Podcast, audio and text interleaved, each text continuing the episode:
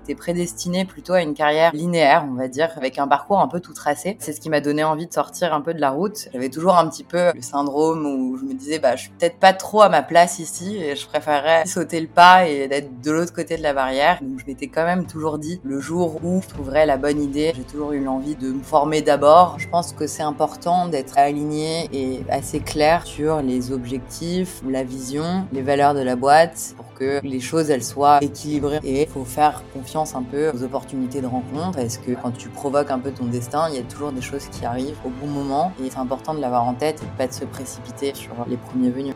Depuis 2017, j'accompagne et côtoie des entrepreneurs à succès. Chaque rencontre est unique et permet d'identifier ce qui crée la réussite. Je suis Alec Henry, l'initiateur du mouvement entrepreneurs.com. Et dans ce podcast, j'ai l'opportunité d'échanger avec des personnalités inspirantes qui ont su créer la différence. Avec le déclic, je vous offre une perspective unique afin que vous puissiez à votre tour faire la différence. Salut Lorraine. Salut Alec. Comment tu vas? Bah écoute, ça va plutôt pas mal et toi? Moi, je suis en excellente forme et je suis très content qu'on ait réussi à savoir. C'est la quatrième tentative, je pense. on avait tous les deux des agendas très chargés ces dernières semaines et du coup, effectivement, euh, on l'a on l'a désiré cet épisode et je pense sincèrement qu'il va apporter énormément de valeur. Euh, je vais rapidement te présenter comme je le fais à chaque fois. Donc, Lorraine, tu as débuté ta carrière d'abord dans le monde de la finance chez Natixis pendant trois ans. À 26 ans, tu décides d'entreprendre, premièrement avec Woomies de 2017 à 2022. Euh, la startup PropTech euh, permet de développer donc une plateforme, enfin tu développes une plateforme de location entièrement dédiée à la colocation euh, avec une croissance impressionnante, cumulant plus de 350 000 utilisateurs. C'est une aventure qui du coup prend fin en 2022 pour des raisons financières. Puis cette même année, tu entreprends un deuxième projet qui s'appelle Blocks, une plateforme d'investissement dans l'immobilier d'entreprises visant à démocratiser l'accès à cet investissement dès 100 euros seulement. Tu es également paru en 2023 dans Forbes parmi les 40 femmes de l'année. Et un point de particulièrement intéressant chez toi, c'est que tu abordes l'échec comme rarement le font, particulièrement d'ailleurs en France où c'est malheureusement euh, souvent mal vu et stigmatisant.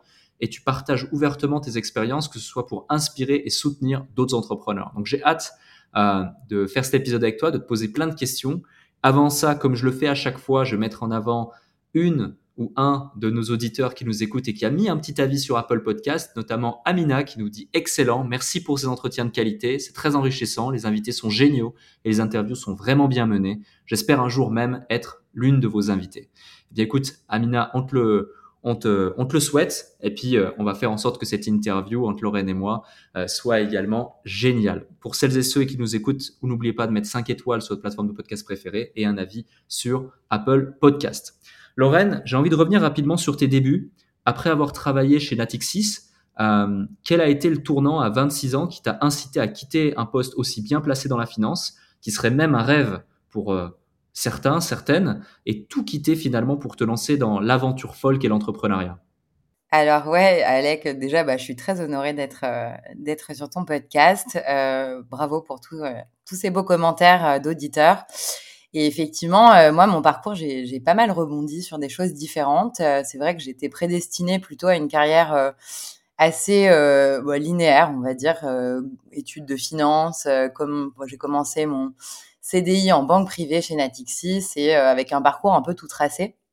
Euh, et justement, euh, bah, c'est ce qui m'a donné envie de sortir un peu de la route, euh, de par bah, notamment ma euh, ma famille déjà, puisque dans mon ADN, j'ai quand même une famille avec un père entrepreneur, une mère profession libérale, donc il y a une culture de l'indépendance qui est assez assez forte de ce côté-là. donc je m'étais quand même toujours dit le jour où euh, je trouverai la bonne idée, euh, j'ai toujours eu l'envie de, de monter mon propre projet et, de me former d'abord avant de, sauter le pas. Et c'est vrai que ben, en ma carrière, j'ai fait trois ans où j'étais au contact. en fait, mon métier, c'était vraiment de, conseiller des, entrepreneurs dans la cession de leur entreprise et surtout dans l'organisation, la structuration de leur patrimoine et le conseil financier qu'on pouvait apporter derrière. Et euh, j'ai eu la chance euh, pendant ces, trois années euh, au contact de ces clients et bah, de mes équipes aussi, desquelles j'ai vachement appris, bah, de m'inspirer beaucoup du parcours de mes clients et, de rencontrer des grands entrepreneurs. Et c'est vrai que j'avais toujours un petit peu bah, le, le, syndrome où je me disais bah je suis peut-être pas trop à ma place ici et je préférerais quand même moi aussi sauter le pas et d'être de l'autre côté de la barrière. Et, et petit à petit cette envie elle a elle, a monté elle a pris de, enfin, de plus en plus de sens.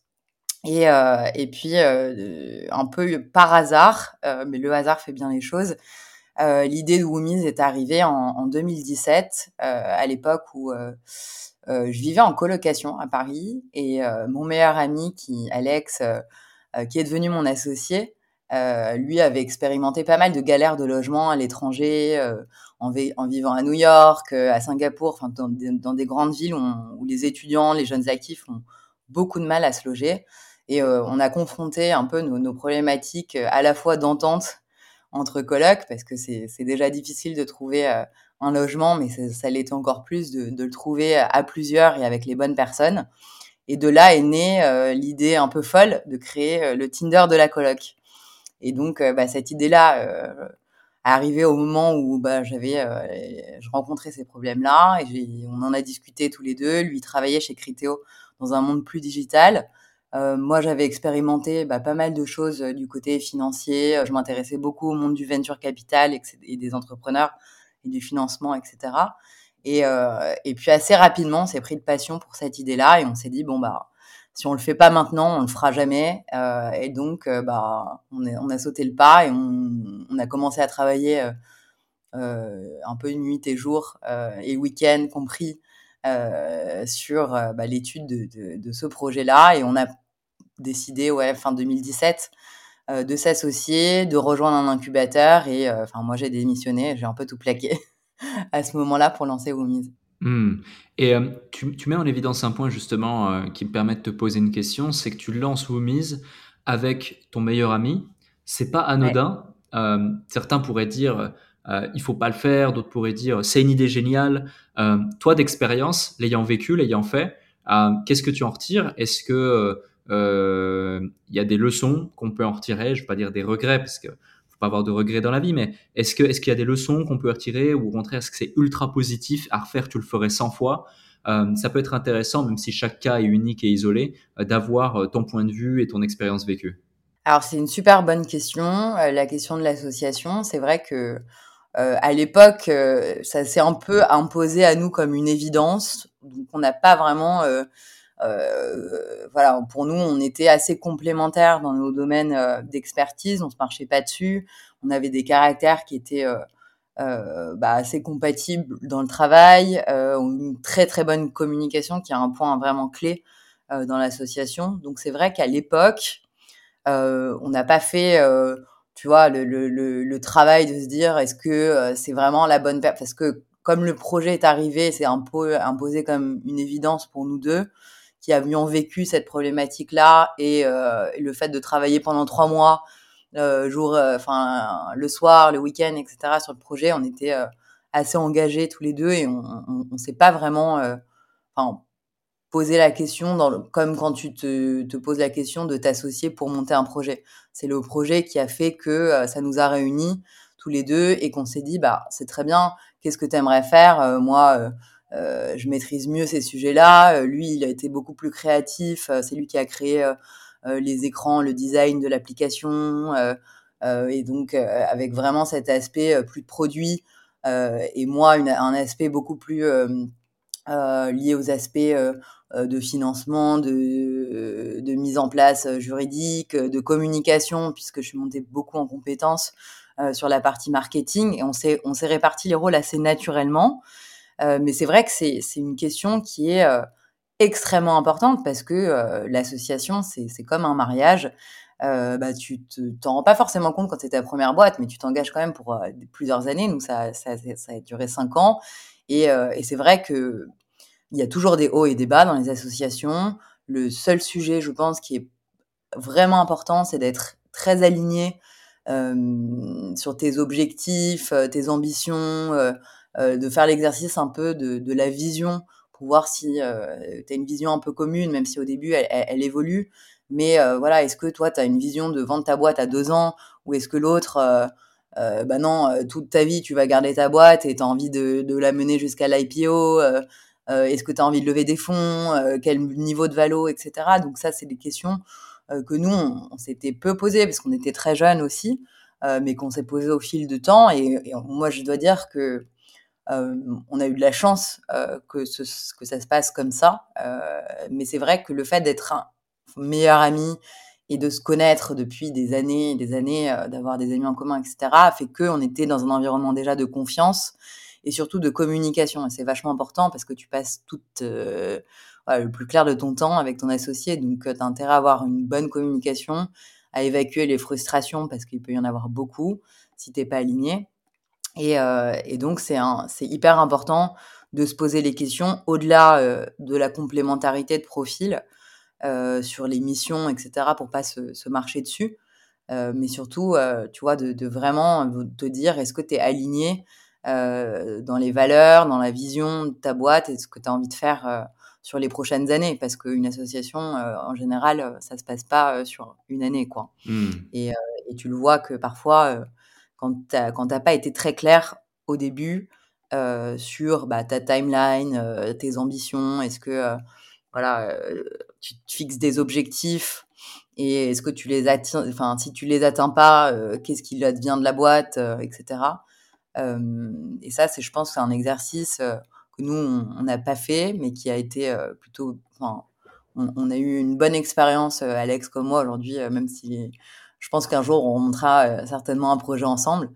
Euh, et on est toujours euh, très amis, et malgré les hauts et les bas, et ça nous a permis aussi euh, d'être, euh, enfin, de soutenir beaucoup dans les moments difficiles, parce qu'il y en a beaucoup, de doutes, etc. Donc ça a été une vraie force pour nous d'être amis et associés. C'est pas le cas de tout le monde effectivement, mais je pense que c'est important de se poser les bonnes questions dès le début. Ouais, complètement.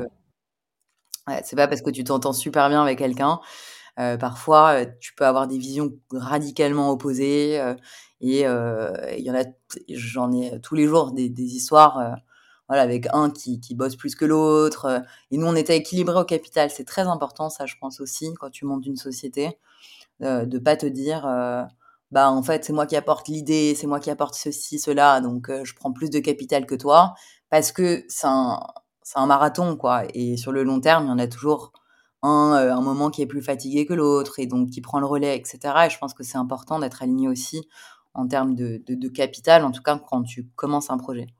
Complètement, complètement. Je te rejoins et merci pour euh, merci pour ces éléments, cette transparence. Euh, justement, avec euh, Woomies, vous, vous avez fait face à, quelques challenges, malgré une satisfaction énorme de la communauté, des clients, des utilisateurs, mais aussi une levée de fonds qui était quand même assez, euh, assez compliqué, euh, il me semble. Euh, Woomies a, a, dû fermer en 2022. Comment est-ce que tu expliques ça et qu'est-ce que tu retires de cette expérience? Alors, euh, ouais, alors il y a, y a tout un tas de raisons euh, qu'on n'avait pas anticipées. Évidemment, bah, c'était notre première société. Euh, on est arrivé dans un marché en 2017 où on avait en ligne de mire les startups aux États-Unis et nos concurrents qui levaient euh, 25 millions de dollars sur un site, euh, c'est un tour d'amorçage euh, sans monétiser et qui burnaient du cash et donc euh, qui, qui investissent énormément d'argent dans le marketing pour construire des grosses communautés et voir ensuite comment les monétiser. Donc nous on arrivé dans ce marché un peu biaisé en se disant euh, ok bah genre si les Américains ils font ça euh, nous, ça n'existe pas en Europe. Euh, on, on, va faire euh, un peu l'équivalent. c'est une innovation, un peu de rupture dans le sens où on arrive avec ce, ce côté de matching, une expérience utilisateur qui est extrêmement innovante, qui combine à la fois la recherche de colocataires par affinité, mais aussi par de logement. Donc, on, on, a vraiment, on s'est vraiment focalisé sur le produit, à construire vraiment la meilleure expérience produit, la communauté. Et c'est vrai qu'au dé, au démarrage, on a eu la chance d'avoir euh, bah, des investisseurs euh, très tôt qui nous ont fait confiance, qui nous ont mis le pied à l'étrier.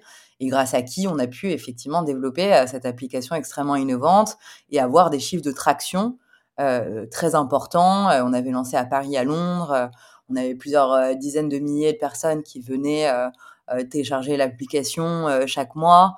Et donc on avait effectivement bah, cette, cette impression, on va dire, de croissance, même si on monétisait pas au début.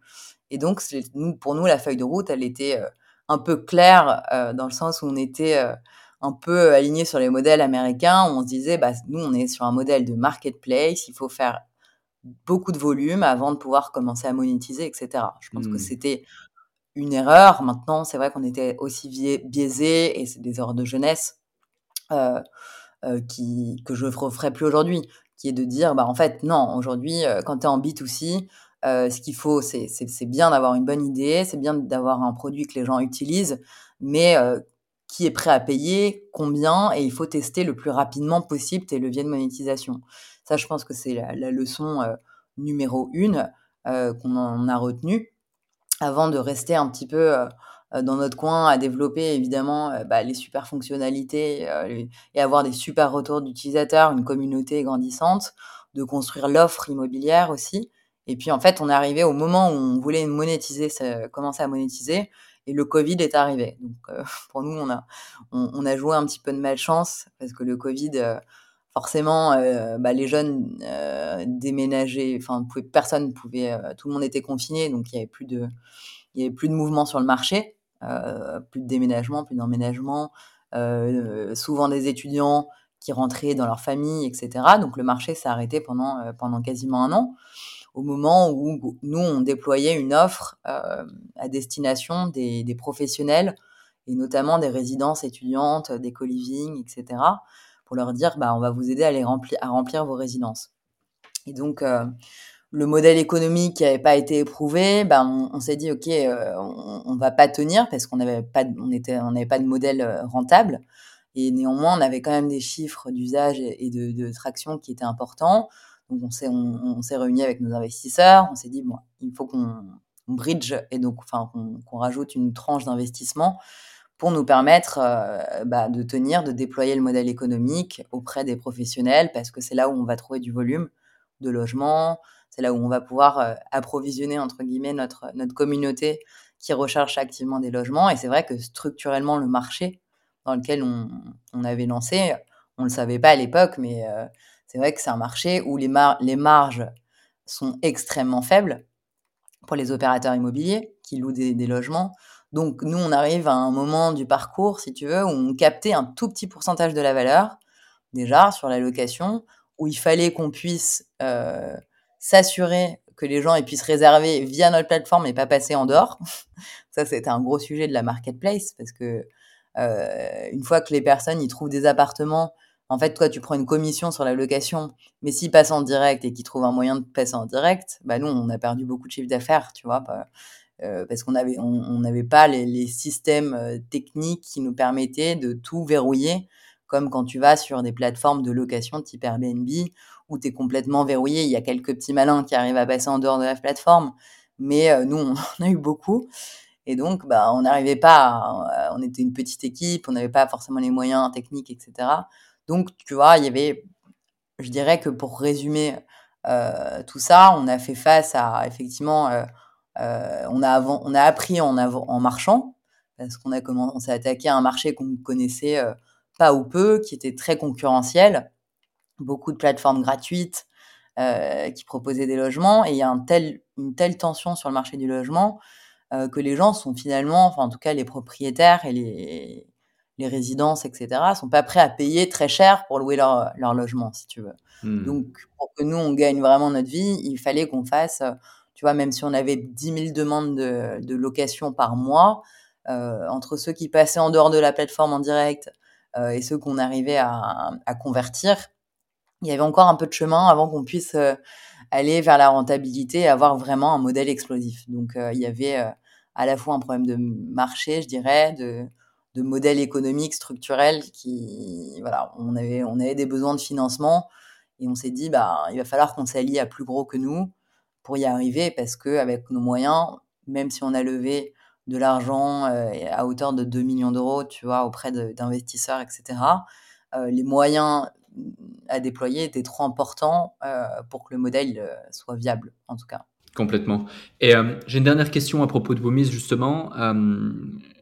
l'échec de Woomies, il a quand même été euh, assez douloureux et qui plus est public. Il y a beaucoup de gens qui n'osent pas justement se lancer dans l'entrepreneuriat parce qu'ils ont peur de l'échec, ils ont peur du regard des autres, ils ont peur du jugement, ils ont peur de plein de choses. Et finalement, euh, tu, tu as fait face à l'une des plus grandes peurs de la plupart des gens qui hésitent, qui osent pas euh, se lancer ou qui n'osent pas justement prendre des risques pour pouvoir donner vie à leurs ambitions. Comment est-ce que tu as géré cette période à titre personnel et quels conseils donnerais-tu aux entrepreneurs qui traversent des échecs similaires ou qui peut-être ont peur d'en traverser un jour? Salut à vous tous qui êtes de plus en plus nombreux à écouter le déclic. Je tenais à prendre quelques instants pour vous en remercier personnellement. Grâce à votre soutien et votre écoute, nous connaissons une croissance fulgurante parmi les podcasts business en francophonie. Si aujourd'hui vous voulez améliorer votre karma, je vous invite à laisser un avis et 5 étoiles maintenant sur la plateforme de podcast sur laquelle vous écoutez cet épisode. Cela ne prend que quelques instants et ça aide énormément pour continuer de vous offrir des interviews de plus en plus inspirants avec des invités inédits. Je lis tous vos avis et ils représentent beaucoup pour moi. Maintenant, retour à l'épisode. Ouais, euh, c'est vrai que c'était un gros sujet. Nous, ça a duré euh, vraiment euh, de longs mois hein, parce qu'on s'est vraiment battu entre euh, une levée de fonds en Serie A qui a qu'on a raté un peu euh, on n'était pas loin. Donc tu sais c'est toujours ce truc de l'entrepreneur tu dis ah je suis presque. Et en fait c'est non ça passe pas. Pareil pour la vente. Et donc tout ça tout ce processus tout ce processus là il a duré tu vois huit mois neuf mois dans la douleur. Et donc à un moment donné tu dis où est-ce que tu dois arrêter, où est-ce que tu, où est-ce que c'est de la résilience, où est-ce que c'est de l'obstination.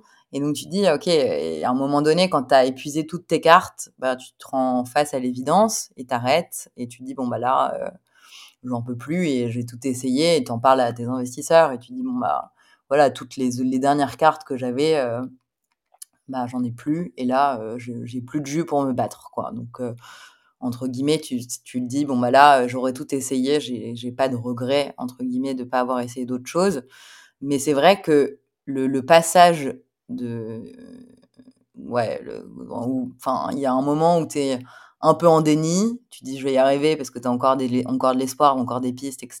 Puis à un moment, tu, tu réalises qu'en fait, euh, non, genre, tu as le mur qui arrive et que tu plus de trésor et que tu plus de moyens de te refinancer et que tu plus de moyens de même voilà de, relancer la machine quoi. Et c'est vrai que ce moment-là, il est très difficile à accepter et, euh, et surtout et publiquement effectivement, nous on avait beaucoup d'expositions avec euh, et c'est difficile parce que euh, quand tu es dans les médias et que tu passes euh, sur BFM et que tes potes, ta famille et que les gens te disent ah mais attends vous êtes partout Woomies euh, ça cartonne, non euh, Donc, euh, tu as la perception de ton entourage qui a l'impression que, que tu es aussi gros que Airbnb parce que tu passes trois fois à la télé. Et de l'autre côté, bah, toi, tu es en souffrance, en galère, en angoisse, tu dors pas de la nuit, tu es tendu, tu as évidemment une équipe avec toi. et nous, on avait une équipe incroyable avec nous. Qui est resté euh, pour certains jusqu'au bout et qui nous ont soutenus. Et euh, tu vois, il y a, ce, discours-là qui est de dire à la fois tu veux pas leur faire peur et en même temps tu ne peux pas être euh, pas transparent avec eux parce que c'est évident que tu vas pas emmener tout le monde dans le mur sans les prévenir. Et donc de toute façon tu, tu, tu peux pas faire poker face quand tu arrives au bureau le matin. Donc tout le monde était au courant tu vois tout le monde est au courant tes investisseurs ils sont au courant que tu te bats etc et puis il y a le moment qui vient de dire bon bah on va liquider la boîte. Là, il n'y a pas le choix. De toute façon, euh, juridiquement, euh, légalement, en tant que dirigeant d'entreprise, euh, tu dois faire face à tes responsabilités. tu as des fournisseurs, même si tu cours derrière tes, aussi tes factures, etc., pour colmater les fuites. bon, ben, à un moment donné, tu es obligé de faire face à, à, tes responsabilités de dirigeant et d'actionner le dernier le dernier levier qui est bah, le redressement, enfin la liquidation de, la société, et le fait de dire, ben, à un moment donné, euh, bon, on, a fait le choix d'être une plateforme grand public, de publiquement euh, à chaque fois euh, partager nos succès, euh, nos galères, etc. Ben, maintenant, le temps est venu de, de dire aussi, de raconter ce qui s'est passé sur ces derniers mois essayer de faire aussi pour toi, tu vois, le, bilan. Parce que même si tu es la tête dedans et que c'est difficile de prendre du recul, euh, bah, tu es obligé, face à tes, propres euh, limites, euh, tes échecs, etc. Donc, en tout cas, moi, c'était important pour moi de, de me dire, je préfère crever l'abcès en une fois, tu vois, et me dire, je vais publier cet article sur LinkedIn pour ben, donner l'info à tout le monde qu'on arrête et que oui, ça, on n'a pas été au bout de, du processus de vente, que tout a capoté, etc. et que c'est la fin et que les services vont s'arrêter. Je préfère me dire en une fois, bam, je ferme les yeux, j'appuie sur envoyer et puis et puis voilà que de qu'on remue le couteau dans la plaie, tu vois, toutes les semaines à me dire alors ça en est où mise, etc. Moi c'était plus un exercice à la fois bah, pour nos partenaires, remercier aussi tous les gens qui nous ont accompagnés dans cette période-là. Et je pense que c'est assez salvateur, honnêtement. C'est un peu un soulagement. Euh, c'est difficile hein, de passer euh, à l'acte public, de, d'avouer tes échecs, etc. Mais c'est assez dingue, euh, tu vois, le retour qu'on a eu quand on a publié cet article, parce que ça a été une aventure humaine de cinq ans. On a eu des équipes avec nous euh, incroyables. On a appris énormément de choses. On, a rencontré des gens incroyables aussi. Donc, c'est un peu le, tu vois, le post-mortem où tu te dis, euh, ok, c'est important de le faire et ça a donné lieu à, tu vois, des réactions assez dingues. Et c'est vrai que tu souffres, mais tu as, quand même ce petit coussin de, de soutien qui fait chaud au cœur et qui euh, et qui te dit bon bah ok c'est la fin d'une aventure mais c'est le début aussi d'autre chose.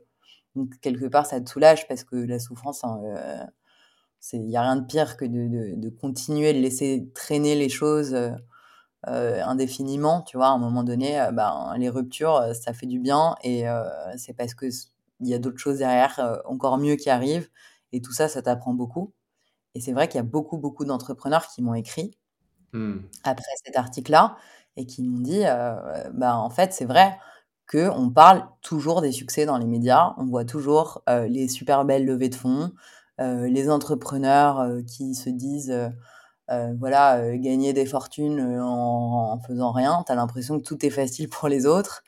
Et, et, que toi, bah, tu es dans ton coin et tu n'y arrives pas. Et donc, ben, tu culpabilises, tu te, tu te sens tu, tu comprends pas, quoi. Tu te dis, attends, je, je comprends pas pourquoi tout le monde y arrive et, et pas moi. Alors qu'en fait, la réalité, c'est que euh, bah, 90%, 98% euh, des, des, entrepreneurs, je dirais, euh, galèrent ou euh, avant d'avoir des succès, tu vois, moi, mes business angels, ils m'ont beaucoup aidé et beaucoup décomplexé par rapport à ça. Que ce soit d'ailleurs des même aussi, alors, tu parlais tout à l'heure des États-Unis, c'est une mentalité complètement différente. Et euh, alors, parfois, ils encensent un peu trop l'échec, mais, euh, mais c'est vrai que es dans une dynamique qui est complètement différente. Et, euh, et mes business angels, ils m'ont tous dit, enfin, voilà, avant d'arriver à, des succès, on a tous eu des échecs, on a tous planté des boîtes. Donc, c'est pas la fin du monde. Vous avez fait le maximum. Et quand tu es à l'aise avec ça et tu te dis, bon, bah, euh, j'ai tout essayé et, euh, et, voilà, bah, je passe à la suite. Euh, c'est là que ben, commence à prendre de la vraie maturité d'entrepreneur, je pense, et vraiment à, te dire, euh, ok, il n'y a, y a, pas qu'une vie euh, et qu'une boîte, et euh, c'est juste le début de plein d'autres choses, quoi. Complètement. Et justement, en parlant du début de plein d'autres choses, j'ai envie qu'on puisse aborder le sujet Blocks, mais avant ça, je te remercie pour ton partage parce que c'est extrêmement rare de trouver des gens qui, de manière complètement décomplexée, peuvent aborder l'échec, alors que ça fait partie du quotidien de bien plus d'entrepreneurs euh, qu'on ne le pense. Euh, on voit uniquement le succès, c'est vrai, tu as raison, et, euh, et c'est pour ça que je trouve bien, euh, je trouve bien de, de, partager souvent en transparence. Alors peut-être pas les échecs, parce que je souhaite pas l'échec euh, à tous. Et finalement, c'est plus des apprentissages que des échecs, des difficultés, des challenges. Mais, euh, mais ouais, euh, merci pour merci pour ça. Je pense que c'est vraiment apprécié par celles et ceux qui nous écoutent. On va parler désormais de, de Blocks. Avant qu'on qu'on rentre dans le détail de Blocks, que tu nous expliques ce qu'est Blocks, pourquoi, etc. comme on dit justement, soit on gagne, soit on apprend.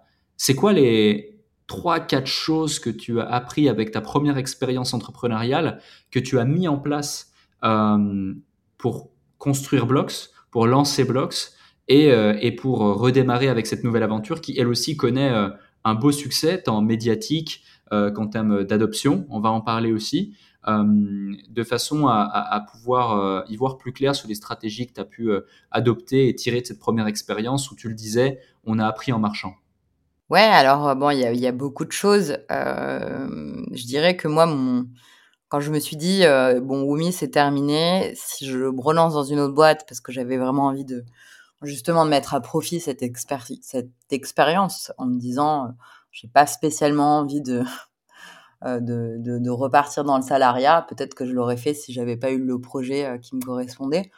mais c'est vrai que mon obsession et, et, la peur que j'ai eue beaucoup et qui m'a vraiment rongé au, long de l'aventure Wumi, c'est un peu le traumatisme de la dépendance à la levée de fonds, tu vois, et des financements externes. Donc mon obsession, c'était de me dire, ok, quel est le business, enfin, quel que soit le, business que je relance, je regarde en premier lieu, est-ce que le business model est clair, euh, lisible, euh, est-ce que euh, voilà, je ne vais pas avoir besoin de pivoter. Alors évidemment, tu peux toujours faire, ajuster plein de trucs dans ton business, mais est-ce que déjà initialement le business model, je le comprends et, et il est simple quoi. Parce que Woomies, on s'est tellement cassé les dents à trouver des leviers de monétisation et à essayer à tester des choses, etc. Que pour moi, je me suis dit, ok, avant tout, une startup, ça reste un business. Euh, et euh, c'est pas. Euh, alors évidemment, il y a, plein d'innovations, il y a plein de choses qu'on peut apporter dans un marché. Mais avant tout, il faut que, en tout cas, en ce qui me concerne, je trouvais que c'était vachement important d'avoir, d'avoir, ça paraît complètement simpliste de dire ça, tu vois, mais mais il y a beaucoup d'entrepreneurs parfois qui, qui l'oublient un peu en se disant que c'est une bonne idée et que et que bah, si c'est une bonne idée, c'est que ça va marcher et que puis tu, verras plus tard sans, te, poser la question du marché, sans te poser la question du business model, etc. Après, le B2C, donc vraiment le, particulier, tu vois, les business qui s'adressent aux particuliers comme Woomies, comme Blocks aujourd'hui, il faut savoir que c'est des marchés où il faut avoir, il faut prendre du temps pour construire une communauté. C'est surtout alors on va parler de blocks, mais, euh, mais dans le monde de l'investissement, euh, il faut gagner la confiance euh, de ta communauté. donc ça se construit sur le long terme. C'est vrai que nous, c'est pas en un coup d'exposition médiatique que bah, tu te dis, voilà, ton, business il est lancé et tout, il faut faire tes preuves. Ça paraît simple et évident aussi. Mais parfois, en tant qu'entrepreneur, on peut être, avoir tendance à être toujours impatient. Donc il y a vraiment la, deuxième leçon, c'est vraiment être patient et, construire, toujours travailler dans une optique de long terme, parce que ça n'existe pas les boîtes qui bon, même OpenAI, tu dis aujourd'hui, mais il a travaillé pendant, ils ont travaillé pendant des années avant de lancer ça. Et il y a une adoption extrêmement rapide. Mais après, voilà, il faut gagner la confiance et, et garder, garder cette, ce cap, tu vois, qui est orienté vers le client, vers le particulier. Euh, et vraiment toujours construire à l'écoute des besoins de tes clients. Complètement. Donc ça, c'est vraiment euh, important euh, de l'avoir en tête, surtout quand on monte un projet B2C qui est, il faut le garder en tête, très loin, très loin à, construire. Mmh. Ouais, je te, je te, rejoins et merci pour ces éléments. Avant qu'on rentre dans le vif du sujet avec Blocks, j'ai quelques questions à ce sujet. Est-ce que tu peux rapidement nous expliquer ce qu'est Blocks pour celles et ceux qui, qui ne connaissent pas? Alors, Block, simplement, c'est une plateforme euh, en ligne euh, qui permet à des particuliers d'avoir, euh, d'investir dans des projets d'immobilier commercial. Alors, à la différence de l'immobilier résidentiel où on investit dans des appartements, des maisons, etc., nous, on va cibler un, monde qui est complètement, je dois dire, fermé aujourd'hui aux particuliers, parce que c'est un monde qui est réservé euh, à des investisseurs professionnels, à des investisseurs qui ont beaucoup d'argent, qui vont investir euh, dans des, des deals hôteliers, donc dans des murs d'hôtels, dans des murs de locaux commerciaux, des restaurants, des boulangeries, etc. Et on pense pas que, euh, bah, en fait, quand on va chercher sa baguette de pain, il y a un propriétaire de la boulangerie qui touche un loyer, etc. Donc c'est ça l'immobilier commercial. Et donc aujourd'hui, nous, avec Blocks, on démocratise l'investissement en immobilier commercial. Donc on dit à des particuliers, euh, vous aussi, vous pouvez investir dans des murs de commerce euh, en centre-ville, comme des restaurants, comme des boulangeries, comme euh, des, des commerces d'enseignes alimentaires, etc.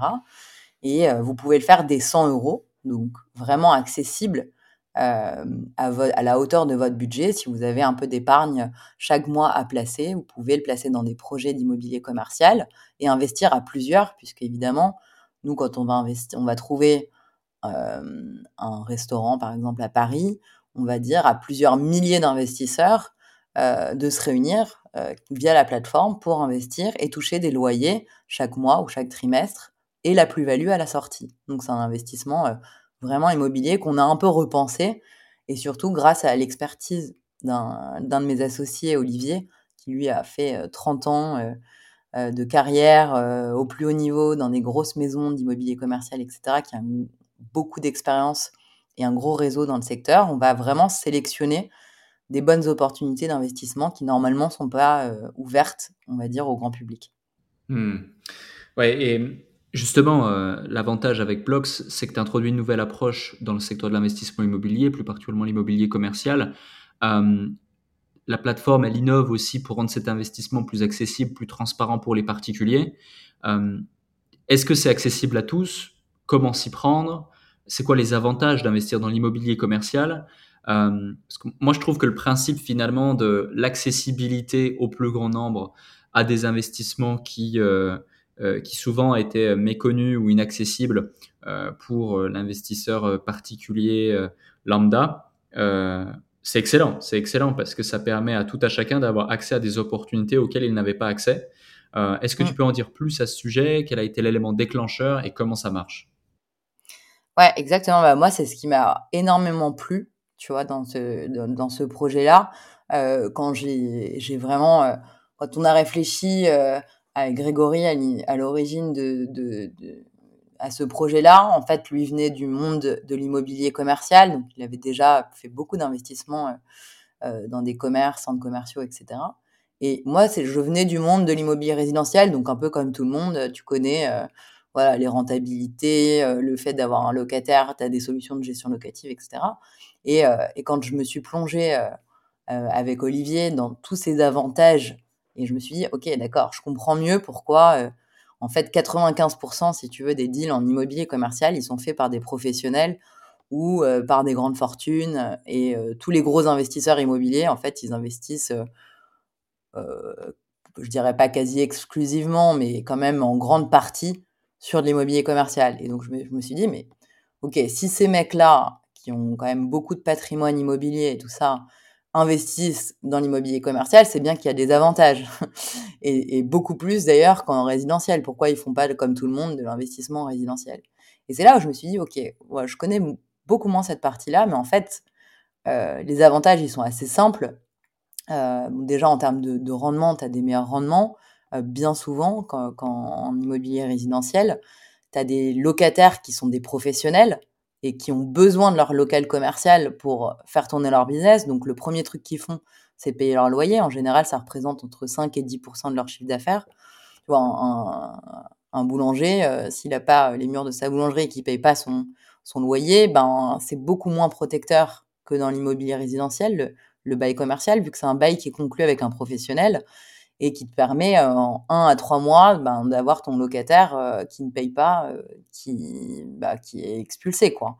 Donc, en fait, déjà, le prérequis, c'est de payer son loyer et de pouvoir le faire, parce que sinon, contrairement à parfois un investissement en, résidentiel où tu vas mettre deux ans, trois ans à sortir ton locataire, bah là, tu sais que l'intérêt du, du commerçant est aligné avec le tien, puisqu'il a besoin de son local pour faire tourner son business. Et, euh, et le bail commercial, au-delà du fait que ce soit un bail professionnel, c'est un bail plus long, comme on dit 3, 6, 9, donc euh, sur des périodes de 9 ans. Donc il y a plus de visibilité, plus de pérennité, tu vois, dans ton investissement, etc. Donc en général, c'est plus stable, tu as moins de taux de vacances euh, quand tu choisis des bons emplacements, évidemment. C'est tout l'enjeu du, commercial, c'est de trouver des bons emplacements dans des rues commerçantes, etc. Euh, et, tu sais que si tu as un locataire qui s'en va, tu le remplaces parce que tu as un bon emplacement et le taux de vacances est bien souvent faible parce qu'il y, a moins de, y a moins de choix qu'en résidence. Donc il y a tout un tas d'avantages qui sont euh, bah, le rendement, euh, la stabilité du bail, le fait que les charges aussi, elles soient à la charge du locataire et pas du propriétaire, contrairement au résidentiel. Par exemple, si ta chaudière, elle pète, elle casse dans, dans, ton local commercial, c'est à la charge de ton, donc y a pas de ton locataire, donc il n'y a pas de frais cachés, etc., de travaux que tu peux avoir parfois dans le résidentiel.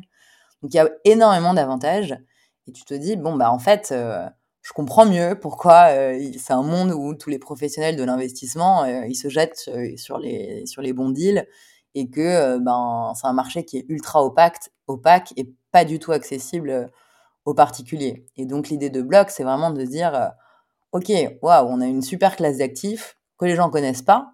Donc on va mettre en avant tous ces avantages là pour leur leur faire comprendre que c'est un bon investissement, euh, parfois beaucoup plus, enfin souvent même beaucoup plus intéressant que d'acheter un appartement euh, et devoir gérer tout ça. Et nous, on le fait tout clé en main. C'est-à-dire que ben, tu es investisseur, tu as euh, entre 100 et je sais pas, tu peux même aller, il y en a des investisseurs qui ont mis plusieurs milliers d'euros sur, sur chaque actif.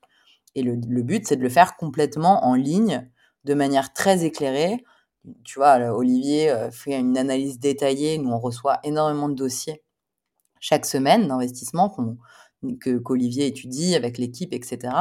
Et il choisit euh, les meilleures opportunités qu'on présente sur la plateforme aux investisseurs. Les investisseurs, très simplement, euh, tu as besoin de t'inscrire en ligne en trois clics.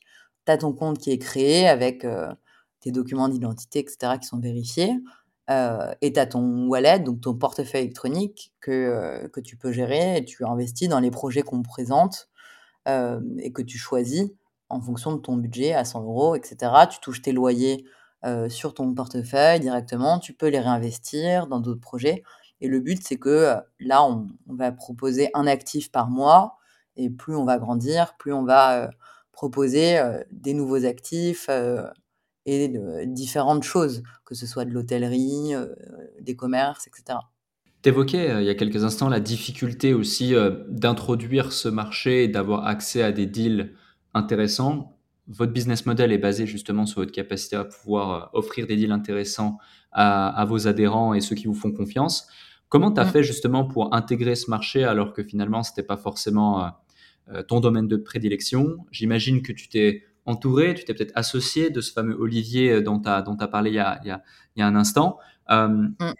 la, question sous-jacente, c'est comment est-ce que l'on fait pour pouvoir avoir accès à des réseaux, à des infos ou à des opportunités dans un domaine qui n'est pas notre domaine de prédilection lorsque l'on démarre de zéro ou qu'on reprend un projet? Et euh, ça peut être intéressant. Bah, et ouais, exactement. C'est ce que tu, tu vois, on en parlait un peu euh, tout à l'heure en off avant, avant de commencer. Tu parlais des événements networking. Euh, bah, c'est, vraiment, c'est vraiment ça. Hein. La clé, euh, je pense que dans tout business, le réseau, c'est super important de te faire un réseau dans un écosystème, que tu te mettes un pied dedans et, et que bah, tu rencontres alors, euh, soit euh, de, manière euh, physique dans des événements, des dîners, des trucs, etc., de networking, soit évidemment, bah, tu as du LinkedIn qui est vachement performant pour aller te faire, enfin, aller cibler des gens que tu aimerais bien rencontrer, proposer des cafés, etc. Faut pas hésiter.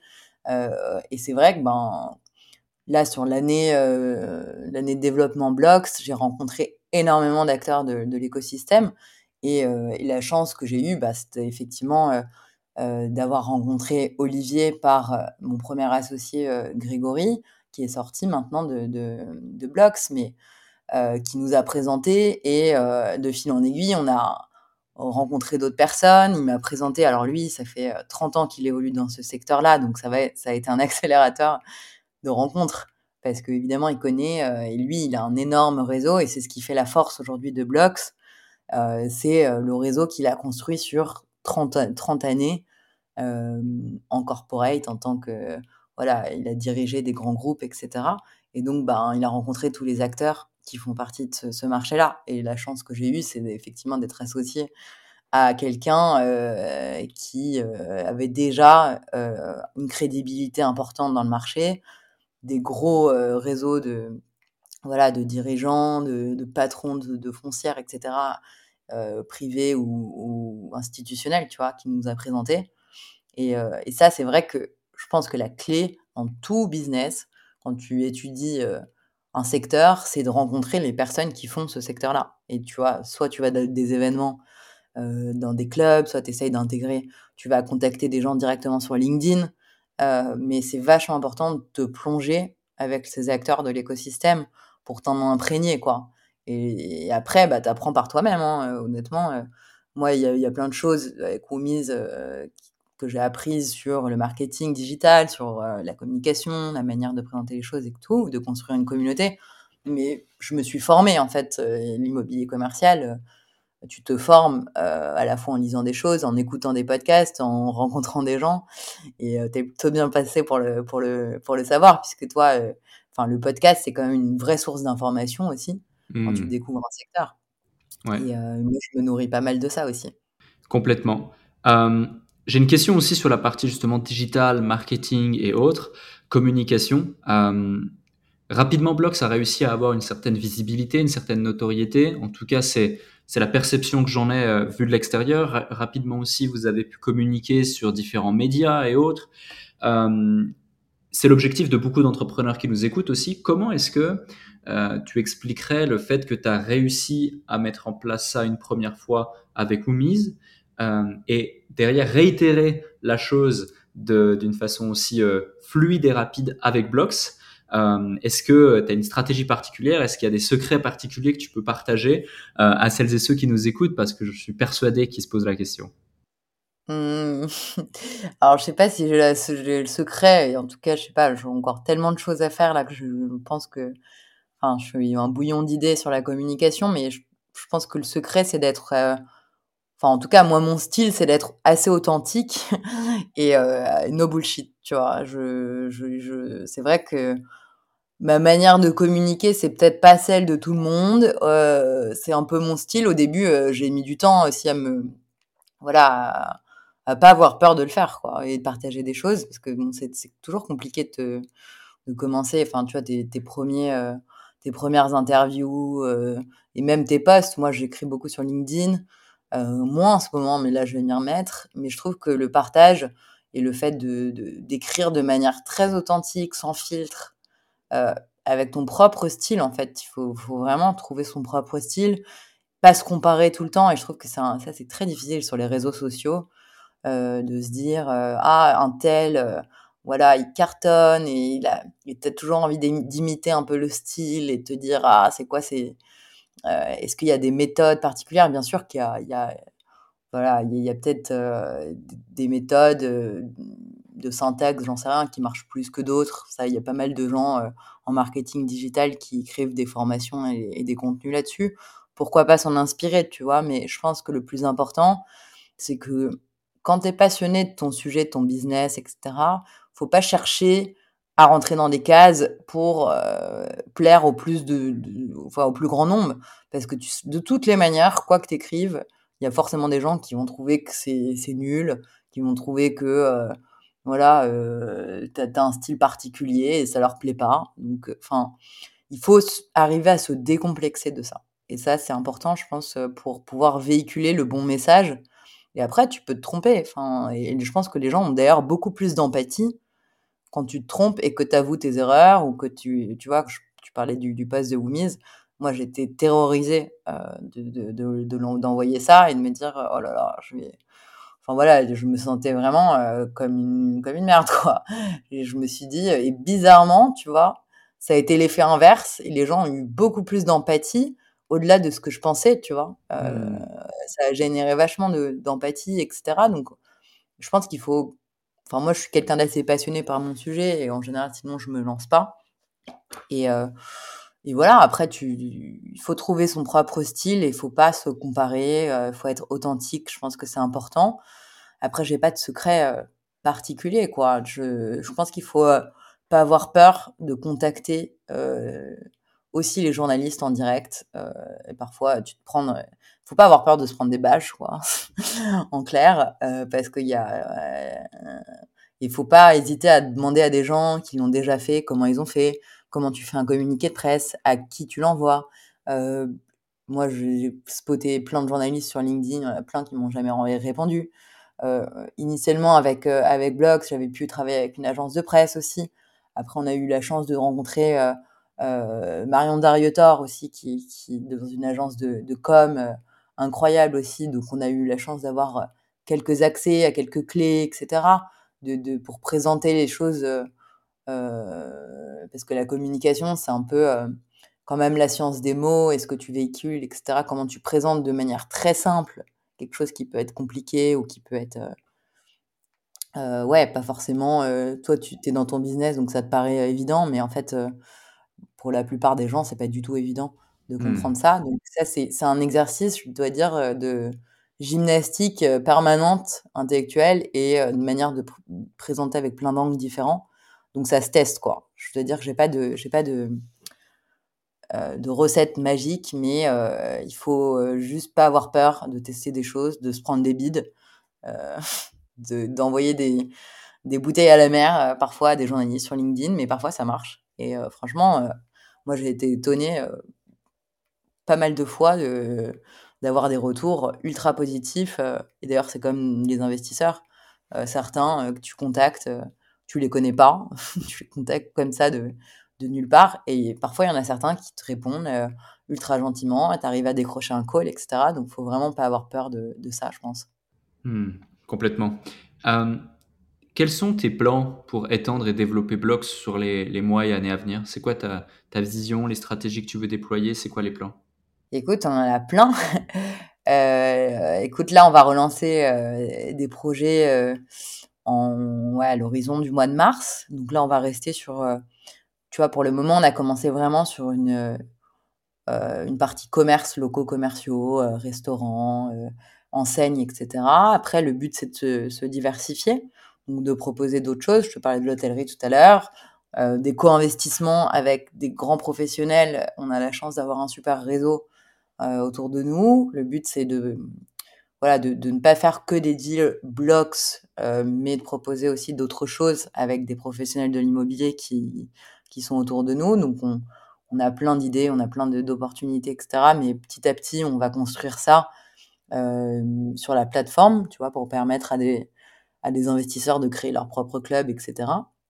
Et donc, euh, bah, il y, a, y a beaucoup de, choses à venir, à la fois en termes de, propositions, de ce qu'on, enfin, voilà, de, des opportunités d'investissement qu'on propose pour les varier un petit peu sur, euh, sur d'autres, segments aussi de, de l'immo commercial. Varier les gens qui proposent les opportunités pour pas que ce soit que du blocks, mais aussi avec des gens euh, qui, en qui on peut avoir, euh, voilà, qui ont déjà démontré qu'ils étaient des bons investisseurs euh, immobiliers et qui ont envie de proposer des, co-investissements à leur place, enfin à côté d'eux, etc. Et puis après, on, verra euh, sur la suite pour diversifier encore géographiquement. Quoi. le but, c'est d'aller à l'étranger. On a l'agrément AMF, donc, qui est l'autorité des marchés financiers, qui arrive et qui va nous permettre de proposer aussi des investissements dans d'autres pays en Europe. Hyper intéressant, merci. donc ça, c'est pour la vision Blox. J'ai envie de venir un peu sur un, un point que tu évoques souvent, c'est l'association, le fait de ne pas entreprendre seul. Euh, je te rejoins sur ça, moi-même euh, ayant lancé ma première entreprise officielle euh, avec un associé. Euh, J'insiste sur le officiel parce que tu as la partie officieuse où pendant 3, 4, 5 ans, je m'essayais à l'entrepreneuriat par divers, par divers biais et diverses choses. Mais euh, justement, toi, comment la synergie, la collaboration avec tes partenaires, tes associés, même tes collaborateurs ont joué un rôle euh, clé dans ton parcours et dans ta capacité à faire face aux différents enjeux, différents challenges? pour la partie Woomis, en as quand même pas mal parlé tout à l'heure et c'est super intéressant. Euh, pour Blog, c'est cette nouvelle vision. Comment comment tu as entrepris les choses? Comment tu vois les choses? C'est quoi les clés que tu pourrais nous partager pour ceux qui nous écoutent? Mmh, Bah écoute, je, reviendrai sur le point que je t'ai mentionné tout à l'heure. Je pense que c'est important d'être aligné et assez clair dès le début euh, sur les objectifs, la vision, les valeurs de la boîte et euh, voilà, la, route, la feuille de route de financement, etc., pour que euh, les choses elles soient équilibrées entre associés.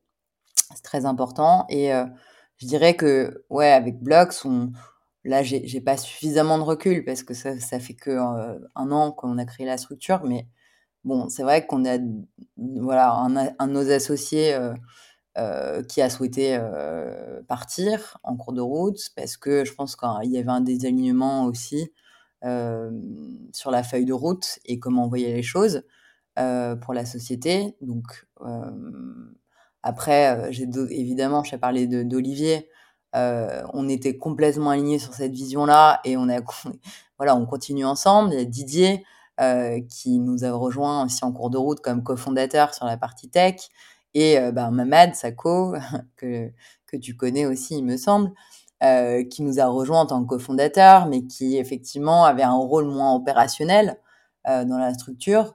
Donc c'est à la fois extrêmement riche, tu vois, d'avoir des parcours, euh, enfin des, des, des, profils super complémentaires, mais en même temps super euh, différents, euh, mais avec des aspirations aussi différentes, des rythmes de vie différents, etc. Et donc, ben, parfois, ça peut créer aussi des déséquilibres en termes d'implication, etc. Donc c'est je dirais qu'il y a quand même cette, cette leçon de d'alignement euh, en, termes d'implication et de d'avoir de la visibilité, de la stabilité, tu vois, parce que quand tu développes une boîte, c'est beaucoup d'efforts, c'est beaucoup d'engagement, et euh, il faut quand même avoir un peu de visibilité pour te dire que du jour au lendemain, le truc va pas voilà, être bancal. En tout cas, il faut se donner le temps de, construire et de consolider les choses.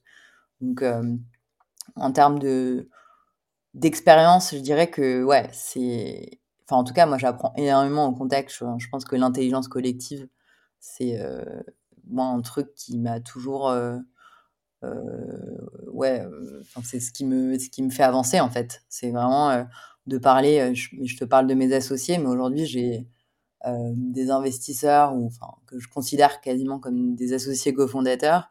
je pense à un en particulier tu vois, Simon qui investit dans, dans, dans ma boîte, je, l'ai au téléphone tous les jours, il me conseille vachement sur la stratégie, euh, on échange énormément sur l'immobilier, euh, il nous approvisionne en, en deal immobilier, etc. Et tu vois, il a un rôle qui n'est pas 100% opérationnel, mais bah, finalement, euh, enfin même pas du tout 100% opérationnel, mais le soutien euh, psychologique euh, et en termes d'idées, etc. Tous les gens qui nous entourent aujourd'hui, nos investisseurs, euh, on les engage vachement dans le processus parce que c'est ce qui nous aide énormément à avancer.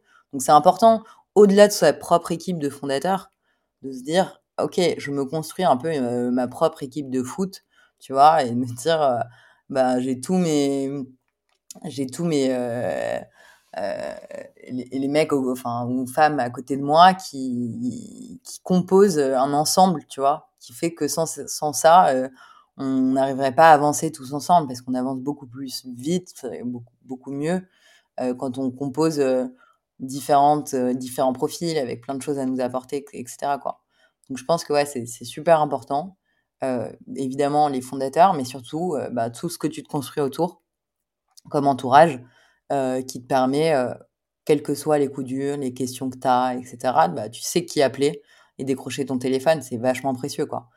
De dire, euh, ah bah tiens, j'ai une question là-dessus, là j'ai besoin d'avoir un conseil, je sais qui appeler dans ce cas particulier. Ou bah, au quotidien, avoir quelqu'un en qui tu peux avoir confiance et qui va t'aider à construire ça.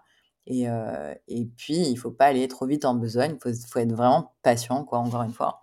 Et se dire, on met un pied après l'autre, et c'est comme ça qu'on construit, euh, je pense, quelque chose de, de, sur le long terme, quoi. Parce mmh. que se dire que euh, tu appuies sur un bouton et que le truc va exploser en deux minutes, alors oui, tu as, as, des croissances rapides parfois, mais dans tous les cas, ça nécessite quand même de, construire sur le long terme. Ça, c'est vachement important de l'avoir en tête, quoi. Complètement, complètement aligné. Merci pour ces éléments. J'ai une avant-dernière question pour toi. Euh, quel conseil tu donnerais à quelqu'un qui envisage de s'associer pour lancer ou développer son projet ou son entreprise? Et comment identifier un bon partenaire? Quels sont les pièges à éviter euh, dans différentes euh, collaborations que tu as pu euh, identifier, que ce soit dans ton parcours personnel ou euh, euh, auprès d'entrepreneurs qui, qui, font partie justement de ton environnement?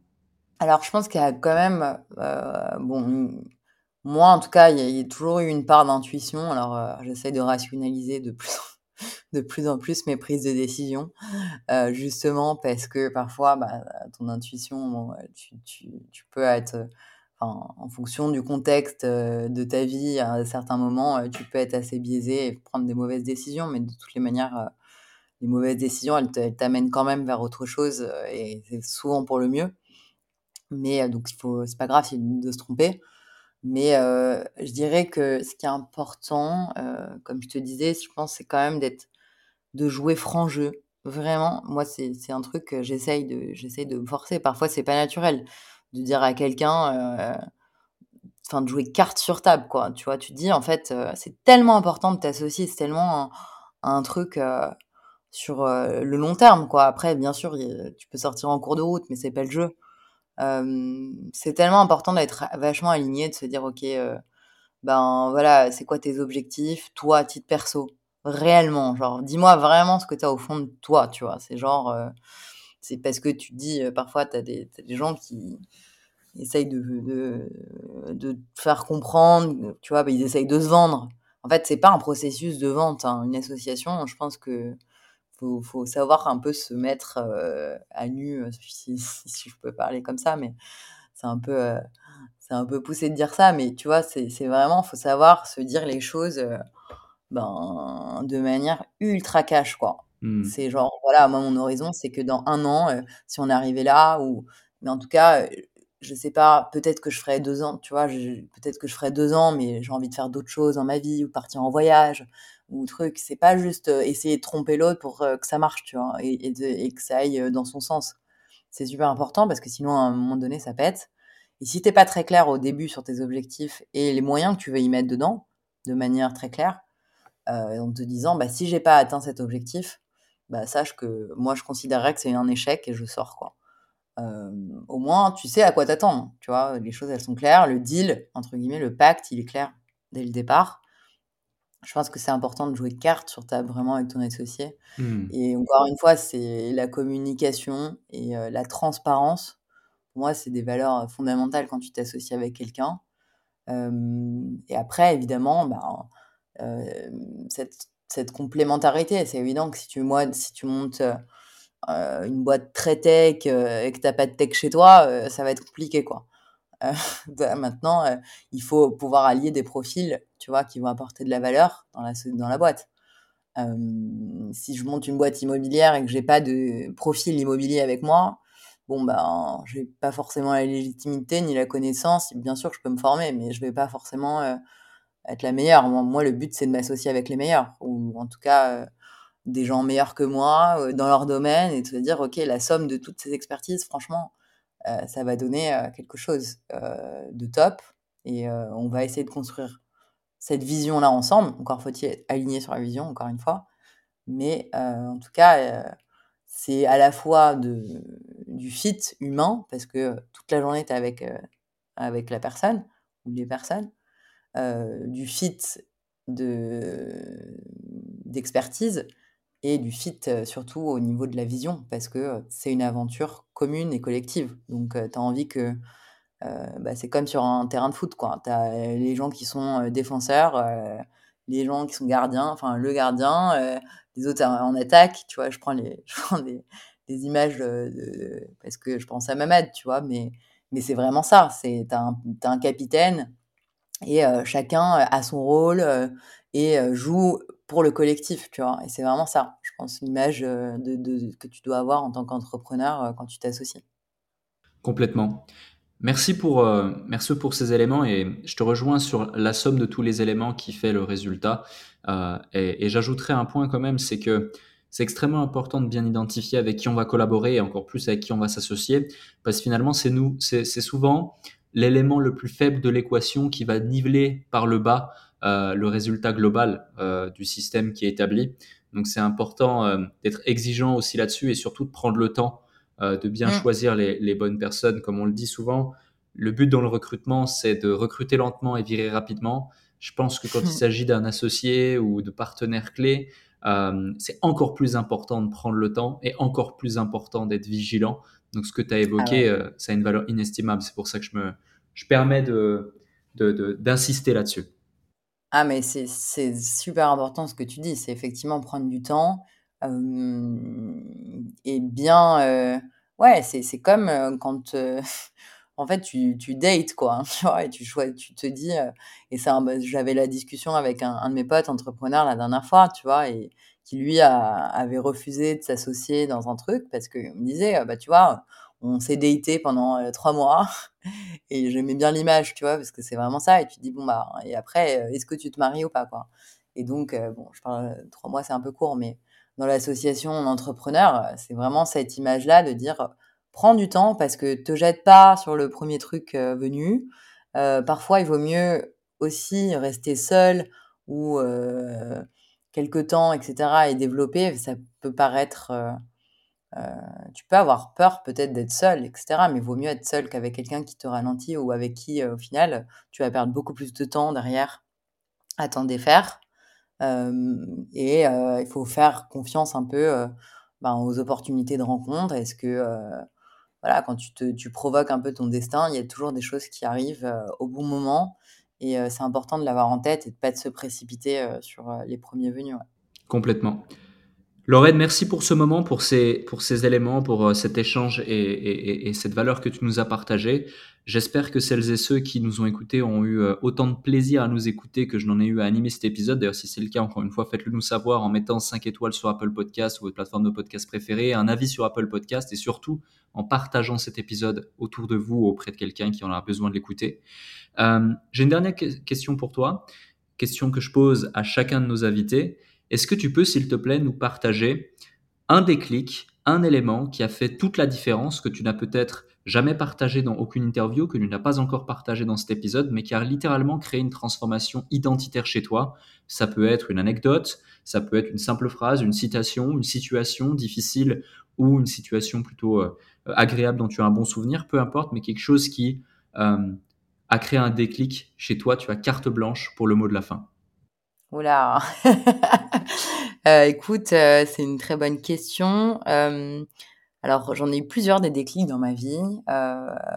Ben, principal, je dois dire, ça a été la rencontre avec mon mentor Jérôme Chabin, qui est le fondateur d'IAD, qui était mon client à l'époque et tu vois, qui m'a vraiment décliqué quelque chose, la petite flamme que j'avais en moi pour entreprendre et qui m'a encouragé alors que j'avais une, enfin, quand je lui ai parlé de l'idée à l'époque et ça aurait pu être complètement farfelu. il aurait pu me dire, il aurait pu, je pense qu'il m'aurait dit, n'y va pas, que j'aurais jamais, j'aurais jamais monté ce business-là. Et il a, il a été tellement bienveillant et avec toute sa, voilà, c'est quelqu'un, un, grand entrepreneur qui m'a beaucoup inspiré. Le premier déclic, ça, je dirais que ça a été Jérôme. Et le deuxième, enfin, j'en ai, j'en ai plein en fait. Mais si je peux conseiller un, bouquin que j'ai lu récemment, qui s'appelle The Power of Now, de Eckhart Tolle. C'est un bouquin euh, qui m'a euh, fait un bon déclic aussi à titre perso sur ma manière de gérer le stress, l'anxiété, etc. Tu vois, du quotidien de ton entrepreneur qui te permet de vraiment bah, de, vivre dans le moment présent et de relativiser pas mal de choses. Donc je dirais que, alors c'est pas forcément un déclic, mais, mais en tout cas, je, je, recommande vivement aux auditeurs de se pencher sur ce bouquin qui, qui permet de, de vivre un peu mieux les choses et surtout euh, pour les entrepreneurs euh, qui stressent en permanence et qui sont très anxieux. C'est euh, ouais, ça m'a ça m'a ça m'a frappé pas mal ce bouquin, je dois dire. Merci Lorraine. Merci Alec.